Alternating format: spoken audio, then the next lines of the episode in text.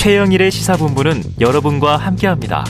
짧은 문자 50원, 긴 문자 100원이 드는 9730. 라디오 어플 콩과 유튜브는 무료로 참여하실 수 있습니다.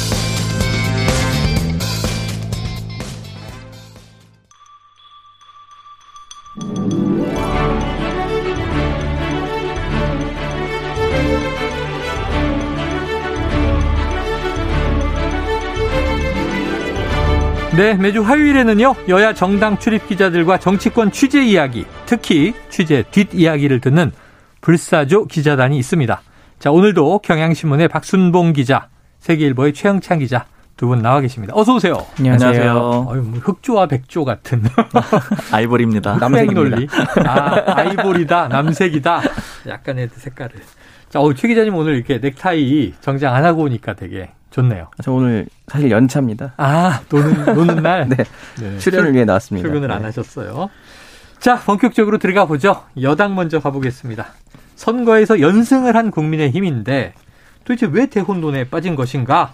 자, 혼돈의 중심에는 이준석 대표가 있다. 이런 얘기가 어, 나오는데 박 기자님 이걸 기사로 쓰셨더라고요. 네. 자, 이준석 논란 무한 반복 중입니다. 현재 상황, 당내 분위기 좀 어떻게 진단하세요?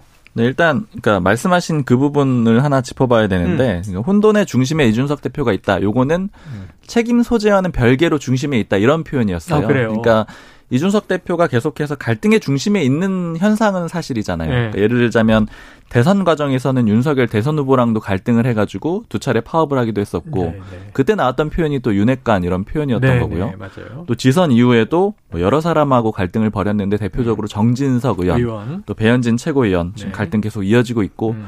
또 안철수 의원하고의 갈등은 야. 뭐 사실은 그냥 늘 있는 이제 항상 있는 상수라고 할 수 있는 그런 상황인 간장을 거죠. 부었어요. 네. 그래서 이제 이게 누구 책임이냐 요거에 대해서는 당내에서 좀 시선이 엇갈리는데요. 음. 일단은 이준석 대표가 탄압을 받는 거다 이렇게 보는 사람들도 분명히 있고. 있습니다. 그러니까 왜냐하면 이준석 대표가 당내 지분이 많지가 않고 음. 또 그리고 굉장히 젊고 파격적인 당 대표잖아요. 네. 그러니까 기존의 정치 문법하고 안 받는 그런 행동들을 하다 보니까 일종의 기득권의 반발이다 이렇게 보는 시각들이 있는 거고요. 그리고 하나의 예로는 이런 얘기들도 좀 많이 합니다. 그러니까 지금 집단 지도 체제하고 음. 단일 지도 체제 이런 게 민주당에서 한번 이슈가 됐었잖아요. 맞아요. 단일 지도 체제라는 건 당 대표 따로 뽑기 때문에 음. 권한도 강한 건데 네. 이준석 대표를 따져보면은 단일 지도 체제로 선출이 된 그런 네. 당 대표예요. 네. 그래서 예전으로 보자면은 굉장히 권한이 강해야 되는데 대표적으로 혁신이 같은 이런 안건 같은 것들도 음. 원래 최고위원들하고 물론 협의를 하긴 해야 되지만 합의를 하지는 않아도 되는 그런 음, 정도의 음. 권한을 갖고 있거든요. 네. 근데도 출범시킬 때 이렇게 강력한 반발에 부딪히는 네, 이런 네, 모습, 네. 이런 것들을 봤을 때는 이거는 당내에서 좀 견제를 하는 거다 이런 시각들이 있고요. 아, 근데 이제 반대로 비판하는 쪽에서는 이준석 대표가 탄압을 받는다라고도 하지만 음. 이제 모 관계자가 한 표현인데 그런데 늘 갈등이 있다라는 거는 누가 갈등을 일으키는 건지 한번 좀 따져볼 필요가 음, 있다. 그러니까 이준석 책임이 있는 거 대표의 아니냐? 책임이 있을 수 있는 거다 이런 얘기를 또 하기도 합니다. 네. 그리고 요즘에 이제 최근에 오늘 같은 경우에는 뭐 중진 의원하고 얘기를 해보니까 원래는 이준석 대표한테 조금 우호적인 그런 의원이었는데 네. 아무래도 이 갈등이 계속 지속되다 보니까 표현은 이렇게 쓰더라고요. 지금 이준석 리스크가 이 개딸 리스크를 넘어서는 것 같다. 어. 그러니까 지금 민주당에 있는 그 리스크를 좀 넘어서는 것 같다. 이런 표현을 네네네. 썼는데 아무래도 갈등이 계속 있고 그리고 특히 지금 윤리위원회 문제가 있잖아요. 근데 이게 어떤 식으로 결론이 나든 그러니까 징계가 있든 혹은 뭐 징계가 아. 없든. 없든 간에 그래도 분명히 또 갈등이 있을 거라고 의원들은 예측을 하고 있거든요. 네네. 그러니까 이런 상황들이 무한으로 계속 반복이 되다 보니까 어. 이 리스크에 대해서 좀 우려하는 목소리들이 있습니다. 어, 지금 지금 박 기자님 정리를 들어보니까 민주당의 개딸 리스크냐 아니면 국민의힘의 이준석 리스크냐 이렇게 같이 저울에 올려놨어요. 저희가 이준석 대표는 여러 차례 인터뷰를 합니다만 개딸은 한 번도 인터뷰한 적은 없어요. 최영찬 기자님 네. 맞습니까? 개딸 리스크보다 커 보입니까? 뭐 그렇게 막 보이진 않고 네. 오히려 지금 이준석 대표 리스크보다는 민주당에서 볼 때는 윤석열 대통령 리스크가 더 크게 아. 보인다 이런 얘기들을 많이 해요. 여당을 보면 예, 왜냐면은 그 도스태핑 때 자꾸 그런 아, 뭔가 엇박자 나는 발언들이 네네네. 있고 경찰 문제라든지 뭐 저기 고용노동부 문제라든지 이런 것에 대해서 근데 이- 그 지금 그러니까 뭐 리더격 대통령도 대, 대표 중심으로도 또 이렇게 좀 갈등이 있으니까 음. 사실 그걸 너무 좋아하면 안 되긴 하는데 옆집 또 싸움 구경하는 그런 맛이 있잖아요 민주당 아, 입장에서는 뭐 아주 좋아하죠. 네 그렇기. 때문에 이게 정- 정반적인 국정 혼란의 난맥상을 보여주는 거다 이런 식으로 또 비판을 하는데 어쨌든 음. 생각보다 국민의힘이 빨리 좀 가라앉고 있는 것 같다 이런 식으로 음. 예, 평가를 하고 있습니다. 자, 그래요. 자, 이준석 대표, 자, 흰머리 새 가닥. 어제 화제가 됐습니다. 그래서 제가 전재수 의원이 제일 애국자냐, 머리 하얗면 나라 걱정 많이 하는 거냐, 이런 얘기들을 했었는데, 네. 자, 손오공이라 치고 이제 털을 세 개 딱 뽑아서 후 불면 말이죠.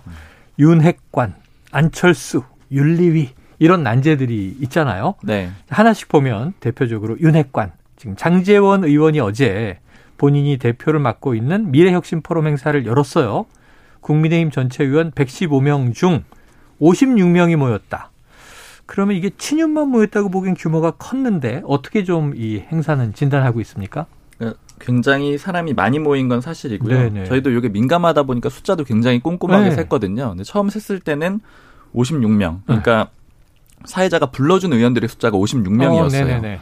그런데 장재현 의원실에 물어보니까 왜냐면 왔다 갔다 하는 사람들도 있고 늦게 오는 사람들도 있잖아요. 어, 연인환. 뭐. 네. 음. 그래서 58명이라고 집계를 하고 있더라고요. 아, 그래서? 이제 기사들 아마 찾아보시면은 56명이라고 보도된 있고? 데도 있고 58명이라고 보도된 네, 데도 있는데 저희는 이제 장재현 의원실의 그런 아, 입장에 따라서 표명에 58명으로 따라. 썼고요. 음. 58명이라고 하면은 115명 중에 과반이 됩니다. 네네. 과반이 되는 그런 숫자이기 때문에 굉장히 많은 거고요. 이게 상징적으로 얼마나 많은 건지 어제 일정을 봤을 때 더 드러나는 게 어제 의원총회가 그러니까 네네. 국민의힘의 공식적인 의총이 있었거든요. 맞습니다. 근데 거기는 한 30여 명 정도가 왔어요. 근데 이 포럼에는 58명이 왔다라고 하니까 의총보다 많이 모였네. 의총보다 훨씬 많이 왔고 네. 권성동 원내대표가 그래서 그런 점을 얘기하기도 했거든요. 어. 의총보다 더 많이 왔다 이런 표현을 하기도 했는데 이거는 분명히 의원들이 상당히 많이 갔다라는 거고요. 어. 그리고 또 대표적으로 허은하 의원, 허은하 수석 대변인도 이 포럼에 갔는데 허은하 수석 대변인 같은 경우에는 이준석 대표의 측근으로 좀 불리고 가깝죠. 있잖아요. 항상 같이 다니지. 이런 것들도 좀 인상적인 장면으로 보고 있는 그런 어. 상황이고요. 아무래도 민들레 모임 이제 없어진 건 아니고 지금 출범을 제대로 못 하고 있는. 상황인데 공격을 당하면서 그 대체제라고 볼 수가 있을 것 같아요. 음. 그리고 권성동 원내대표가 이번에 이 포럼에 왔잖아요. 민들레 모임은 사실은 당정대 오픈 플랫폼을 표방을 하면서 음. 권성동 원내대표가 견제할 수밖에 없는 구조였어요. 네, 네, 왜냐하면 네. 권성동 원내대표는 공적 라인에 있는 사람이기 예, 때문에 예. 이런 좀 비공식적인 라인이 가동되는 걸 원치 않았을 거거든요. 음. 여기에 좀 힘이 실리는 그런 그림이라고 볼 수 있습니다. 자, 그런데 이 포럼에 김종인 전 비대위원장이 초청 강연자로 왔어요. 대한민국 혁신의 길을 묻다. 혁신을 주제로 강연을 했는데 자, 어떤 메시지가 나왔고 이 어떤 의미를 좀 부여할 수 있을까요? 네. 일단 김종인 전 위원장은 너무 대통령만 보고 있다 국민의힘이 뭐 아, 네. 이런 식의 비판도 좀 쏟아냈고요. 뭐 음. 여러 가지 혁신해야 되는 방향들 그간에 제시했던 내용들 꾸준히 다시 얘기를 했는데요. 음. 그보다 조금 정치적인 의미를 부여를 해보자면은 음. 일단 장재현 의원은 왜 김종인 전 위원장을 불렀을까 이 네네네. 부분에 많이들 이제 궁금해하시고 주목을 하는데 의미를 굳이 부여하자라면 이준석 대표 고립 효과가 가장 클 것 같아요. 왜냐하면 어. 예전에 대선 과정에서 선거대책위원회를 꾸릴 때 이준석 대표하고 윤석열 대선 후보 네. 현재 대통령하고 갈등을 일으켰던 지점은 김종인 전 위원장을 데려올까 말까 뭐 이런 여러 가지 맞아요, 문제들이 맞아요. 있었는데 음. 그때 이준석 대표의 주장은 삼위일체였거든요. 음. 이준석, 김종인, 윤석열 셋이 다 있어야 된다. 네, 그래야지 네, 네. 대선을 이길 수 있다라는 거였고, 즉 이준석 대표하고 김종인 전 위원장이 일종의 연맹, 그러니까 그런 열 같이 연맹하는 그런 모습이었거든요. 근데 장재현 의원이 김종인 전 위원장을 부르게 되면서 그 그림이 좀 희석이 되는 어. 그런 면이 있고요.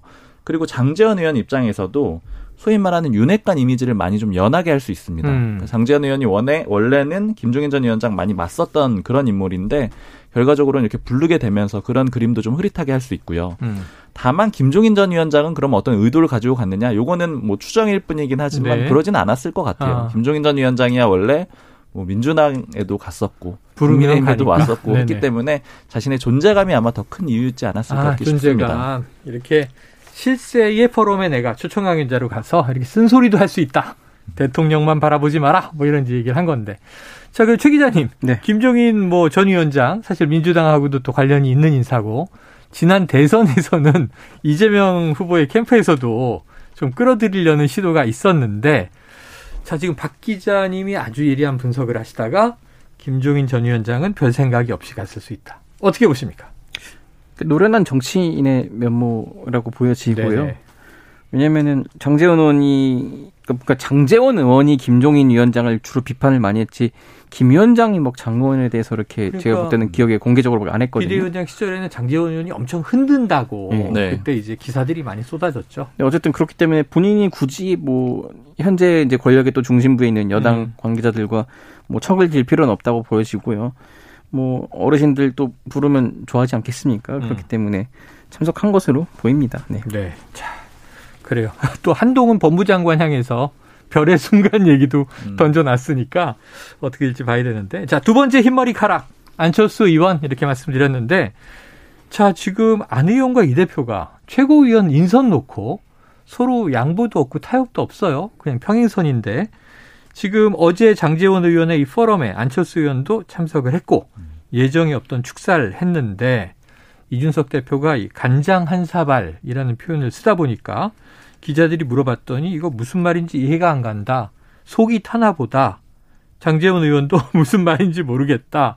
자, 박 기자님이 좀 해석해 주세요. 간장 한 사발 뭡니까?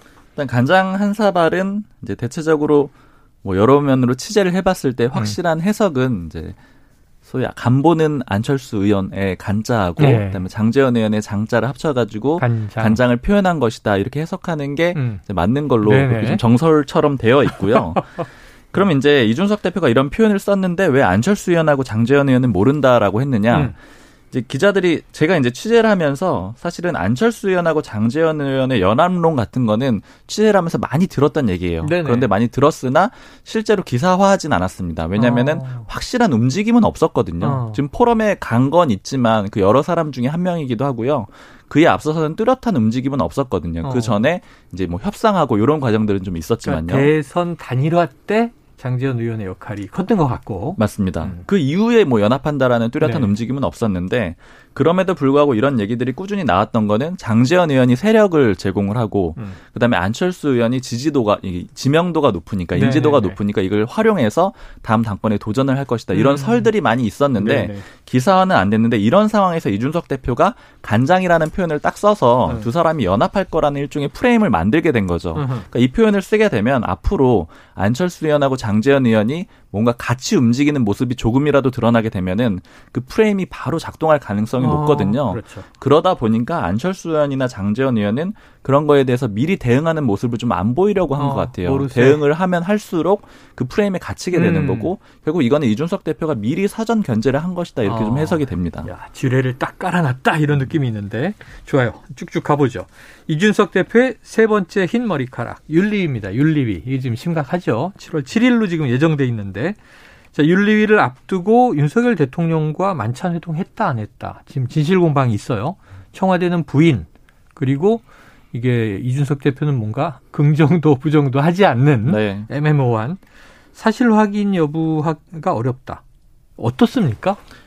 그러니까 결과적으로는 지금 확인을 할 수가 없는 상황이 됐죠. 미확인 상태예요. 네, 왜냐면은 일단 이준석 대표 쪽에도 물어봤는데 음. 자기들이 할 얘기가 없다라 그래요. 음. 근데 그게 사실은 입장이 그럴 수밖에 없는 게 예를 들어 가정에서 혹시 만났다고 하더라도 하더라도 대통령실에서 아니라고 했는데 네. 이준석 대표가 맞다.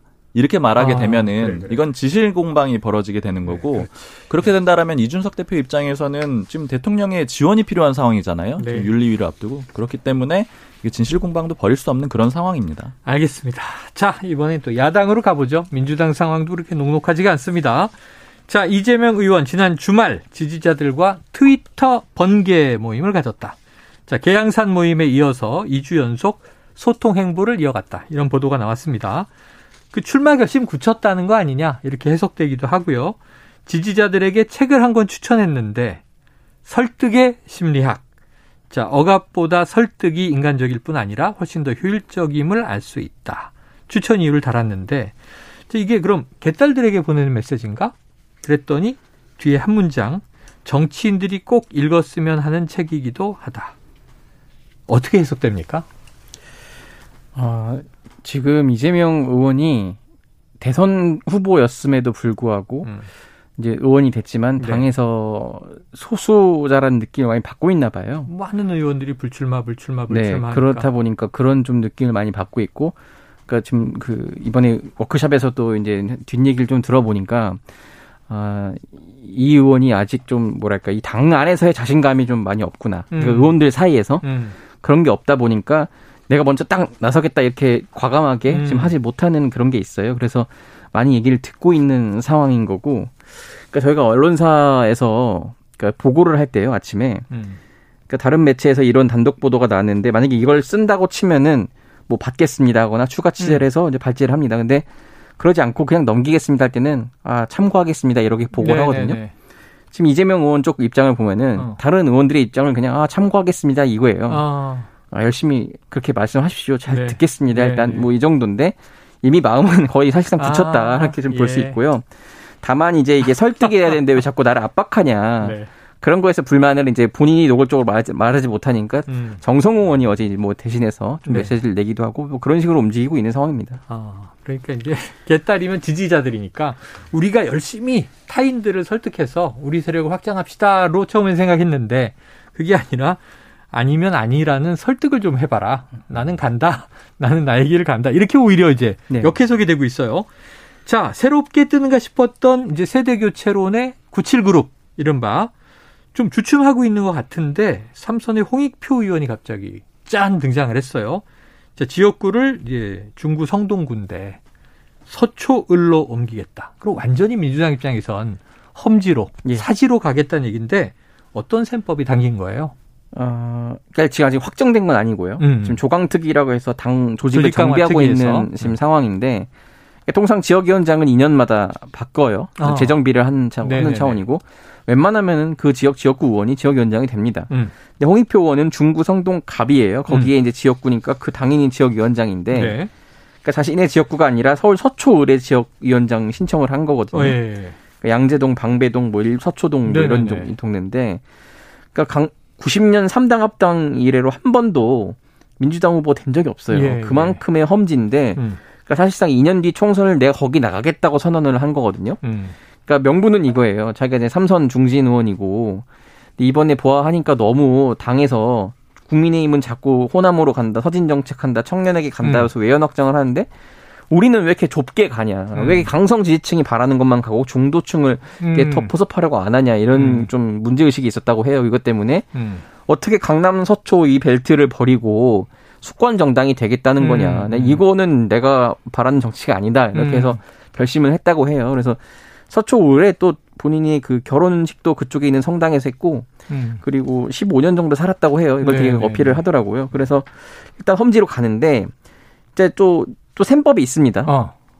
만약에 이재명 의원이 당 대표가 된다고 네네. 하면은 지금 또 역점 사업으로 추진할 가능성이 높은 게 음. 장경태 의원이 발의했던 삼선 초과 동일 지역구 삼선 초과 음, 금지 법안이 있어요. 네네네네. 일단 발의됐지만 네. 실현되기는 어려운데 음. 당내에서 우리가 한번 그 다- 다음 총선을 앞두고 한번 쇄신 작업을 해보자 이런 얘기가 나올 수 있어요. 음. 서울 지역에 제가 세 보니까 지금 10명의 의원이 해당돼요. 아. 그중 한 명은 우상호 의원이 이미 불출마 선언했고 예. 이제 홍익표 의원은 서초 을에 먼저 이제 깃발을 든 겁니다. 네네네. 다른 의원들한테 당연히 압박이 좀 되겠죠. 이러면은 아. 자연스럽게 좀 쇄신 작업에 탄력이 붙지 않겠나 음. 이런 얘기가 있고 한편으로는 또 누가 그래요. 86 용태론 나오니까 지금 여기 86이거든요. 아, 예. 홍익표 의원도 86인데 예, 예, 왜 예. 용태하지 않고 다음 총선에 나오겠다는 거네. 또 이런 아. 식으로 조금 네. 비판적으로 보는 분들도 있습니다. 비판하기에는 워낙 험지로 맞습니다. 워낙 험지를 선택해서 이 비판만 하기에는 그래도 용기 있는 도전이야 뭐 이렇게 또 음. 지더라도 격려가 쇄도할 가능성도 있어요. 그때 이제 네. 좀더 보시면은 네. 다음 서울시장 후보군이 잘 안 보여요. 아. 네. 근데 홍익표 의원이 그 정도 인지도가 있진 않은데 네네네. 이번 걸 계기로 어쨌든 강남에 한번 도전했다. 아. 또 성동에서도 삼선했고 강남도 도전했다가 실패하고 어쨌든 만약에 이제 낙선을 하더라도 음. 당에는 진한 여운을 남길 수 있거든요. 지금 음. 이것만으로도 굉장히 여운을 남기고 있는데 네네네. 그러면은 다음 서울시장 후보군에 자연스럽게 만약에 네. 배지를 안 달고 있다고 하더라도 예. 거론되지 않을까 이런 전망을 좀 해보고 아, 있습니다. 그래요. 여러 가지 또 정치인의 포석이 있는 것 같고 86세대인데 삼선에 마침 또 삼선에 김민석 의원도 당권 도전 의지까지를 밝혔어요. 자, 그런데 전당대회에서 주목받는 또 다른 인물은 바로 박지현 전 비대위원장입니다. 예. 요즘 기자들 전화도 안 받고 SNS를 통해서만 예. 정치적인 메시지를 날리고 이게 기사화가 많이 되고 있는데 당대표 출마 기사도 나왔어요. 가능성이 어때요? 아, 이걸 지금 뭐 취재가 안 돼서 네. 뭐 기다 아니다라고 할 수는 없어요. 입장을 듣지를 못했으니. 네, 왜냐하면 이 방송을 혹시 듣고 계시다면 이 방송을 빌어서 네네. 한번 좀 기자들 전화를 한번 받았으면 좋겠다. 이게 네. 문자에 대한 답은 뭐 약간 예 아니오 식으로는 하는데 네네. 또 이거 직접적으로 물으면 응대를 안 합니다. 박지원 전 위원장님 듣고 계시죠? 이 시사본부는 꼭 들으셔야 되는 겁니다. 듣고 빨리 회신 주세요. 네, 어쨌든 어제 나온 기사 그 시점에서는 오보라는 식으로 측근 아, 인사들이 얘기를 네네네네. 하는데 두 달 뒤에 결과적으로는 오버가 아니게 될 수 있다는 또 얘기가 있어요. 그럼- 그래서 그렇죠, 그렇죠. 아, 준비를 하냐 아니냐 오보가 할때 되는 거지 뭐. 그, 예, 좀, 그, 지금으로서 말씀드리기 좀 어려운 상황이라는 얘기를 많이 해요. 네, 측근 네. 인사들도. 음. 왜냐면은 고민은 충분히 하고 있는 것 같아요. 아. 근데 뭐 당 대표냐 최고위원이냐 하는데 네네네네. 그럴 거면 이제 본인이 당 대표급인 비대위원장을 했으니까 그럼 당 대표를 나와야 되지 않겠냐 할수 음. 있는데 현실적인 문제가 있잖아요. 이거 출마 비용도 만만치 않고 네. 그렇기 때문에 많은 고민이 좀 더 있을 것 같다. 네. 좀 이게 전망입니다. 고민 중으로 예. 고민 중 이렇게 해놓도록 하겠습니다. 자 여야가 뭐 할 일이 산적해 있는데 지금 뭐 내부 투쟁에만 골몰하고 있어서 지금 좀 전에도 다뤘습니다만 경제가 이 지경인데 뭐 하는 거냐 정치권 비판이 많습니다. 자 결국 이제 이 법사위원장 줄 테니 애초에 약속을 이행하겠다고 좀 의지를 표명해 달라. 근데 이것도 무산이 됐어요. 박홍근 민주당 원내대표 단독 소집을 시사했습니다. 자 원구성 시나리오 여야 어떻게 생각하고 있는 건지 박 기자님. 네. 국민의힘은 이거 안 열려도 되는 거예요, 국회? 사실 이제 국민의힘에서도 부담을 상당히 가지고 있어요. 네네. 제가 뭐 원내 지도부랑 얘기를 해봤을 때는 여당이니까. 그래도 7월 초에는 음. 늦더라도 원구성이 마무리가 돼가지고 네. 국회를 운영을 해야 된다. 왜냐하면 말씀하신 대로 여당이기 때문에 책임론을 피할 수가 없거든요. 네네. 그래서 상반기처럼 그렇게 무작정 버티는 전략은 쓰기 어렵다 이런 입장이고요. 음. 다만 민주당이 단독 소집해가지고 국회의장까지 뽑을 수 있겠느냐 이거에 대해서는 좀 자신감이 있어요. 음. 왜냐하면 이제 계속 공식적으로 공격을 하고 있지만 소위 말하는 국회 내에서의 독주 프레임을 다시 국민의힘이 가동할 가능성이 크고 음. 또 단독으로 뽑는다라고 하면은 음. 그런 비판을 할 수가 어, 있거든요. 정신 못 차렸다 이러면서. 근데 이제 다만 국회의장까지 뽑는다고 하더라도 완전히 파국은 아닙니다. 이건 어. 이제 해석상의 문제인데 왜냐하면 네. 법사위원장까지 뽑는 건 아니잖아요. 어. 국회의장은 어쨌든 이 민주당이 주겠다라는 정해져 게, 있는 그건 거고. 합의가 돼 있는 거기 때문에 거기까지는 뭐 다음 스텝으로 일단 갈 수도 있다 이런 관측들도 있습니다. 네. 하지만 법사위원장까지 아니고 7월 초에는 가동을 해야 할 것 같. 7월 17일 국회 생일 격인데 네, 제헌절에도 국회가 마비 상태면 이건 언론과 여론의 질타가 엄청날 것 같아요. 그렇죠. 그날은요. 자 민주당 단독 소집할까요? 뭔가 아니면 조금 테러가 있습니까? 어, 단독 소집 일단 가는 것 같고요. 어. 제 취재와 뇌피셜을 조금 더 더해보자면 네. 오늘 지금 냈, 냈으니까, 그 냈으니까. 소집 요구서를 어. 7월 1일에 본회의를 엽니다. 네. 의장을 뽑습니다. 네네. 국회의장을 뽑고 단독으로라도. 뽑습니다. 어. 의장단을 뽑은 다음에 그러면 이제 여당 몫의 부의장은 비워놓고. 네. 그런 다음에 이제 자 우리가 한다 진짜 한다 너네 아무리 독주 프림이라고 음. 해도 이 정도 한다 너네 이제 여당인데 이 정도 책임 안 질 거야라고 음. 이제 압박을 하고 음. 주말 사이에 음. 권성동 박홍근 좀 이제 토요일 일요일 이틀이지 않습니까? 어. 최대한. 좀 합의안을 내서 어. 4일부터는 좀 정상화를 하자. 어. 좀뭐 이런 게 민주당에서 볼 땐 좀 베스트 시나리오 같습니다. 아, 이번 주말 다음 주 화요일 두 분 오시면 이 예언이 맞는지 확인이 될 겁니다. 그때도 공전하고 있으면 화낼 거예요, 정말. 자, 지금까지 이 박순봉 경향신문 기자, 최영창 세계일보 기자와 함께 불사조 기자단 함께 했습니다. 고맙습니다. 감사합니다.